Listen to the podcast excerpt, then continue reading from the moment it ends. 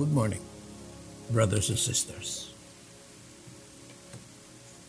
We have a reading today from the book of Mark, chapter 7, verses 31 and 37. And allow me to read in part. Then Jesus left the vicinity of Tyre and went through Sidon down to the Sea of Galilee and into the region of Decapolis. There some people brought him a man who was deaf and could hardly talk.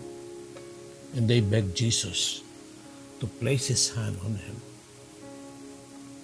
After he took him aside, away from the crowds, Jesus put his finger into the man's ears. Then he spit and touched the man's tongue. He looked up to heaven and with a deep sigh said to him, Ephphatha, which means to be opened. At this, the man's ears were opened, his tongue was loosened, and he began to speak plainly. Unquote.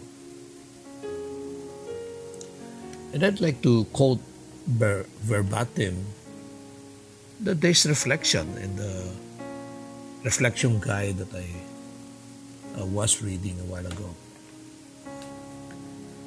And I read, It was only when his ears were opened by Jesus that he began to speak clearly. This is a reminder to us that our ability to speak depends on our capacity to hear. Hearing comes before speaking. This is also true in our dealings with others. Our capacity to hear someone is more important than what we speak to him or do for him.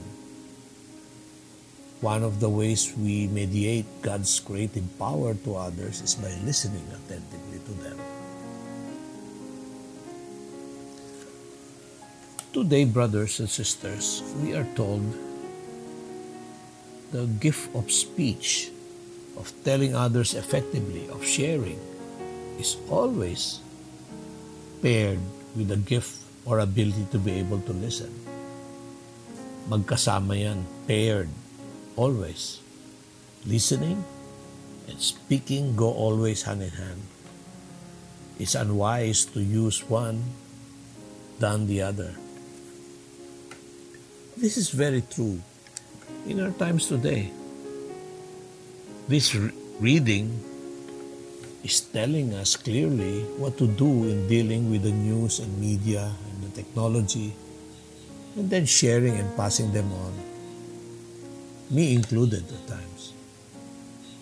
And here we are told a powerful teaching, and that is to know first the facts, the truth, to discern which is true and which is false, not to just read the top lines or be enticed by videos or pictures, but to do personal research.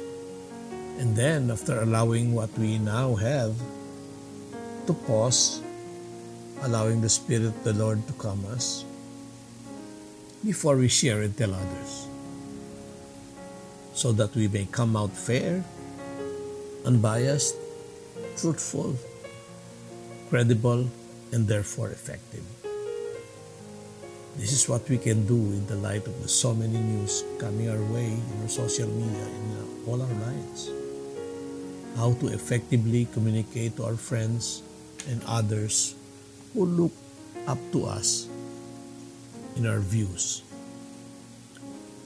By doing so, our friends in turn and relatives and associates and brothers may in turn do the same and pass on the Spirit creating waves that would help our countrymen have a good discernment and help our country rise up again.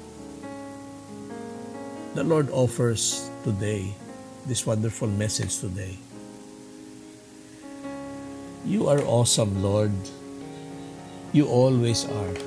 You always come at the right time. You have already spoken.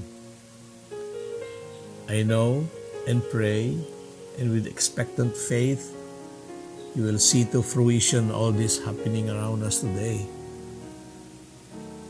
Your unseen hand, the waking up, and unification of those who believe in you to better our country. Thank you and praise to you, O God. Amen. Good morning.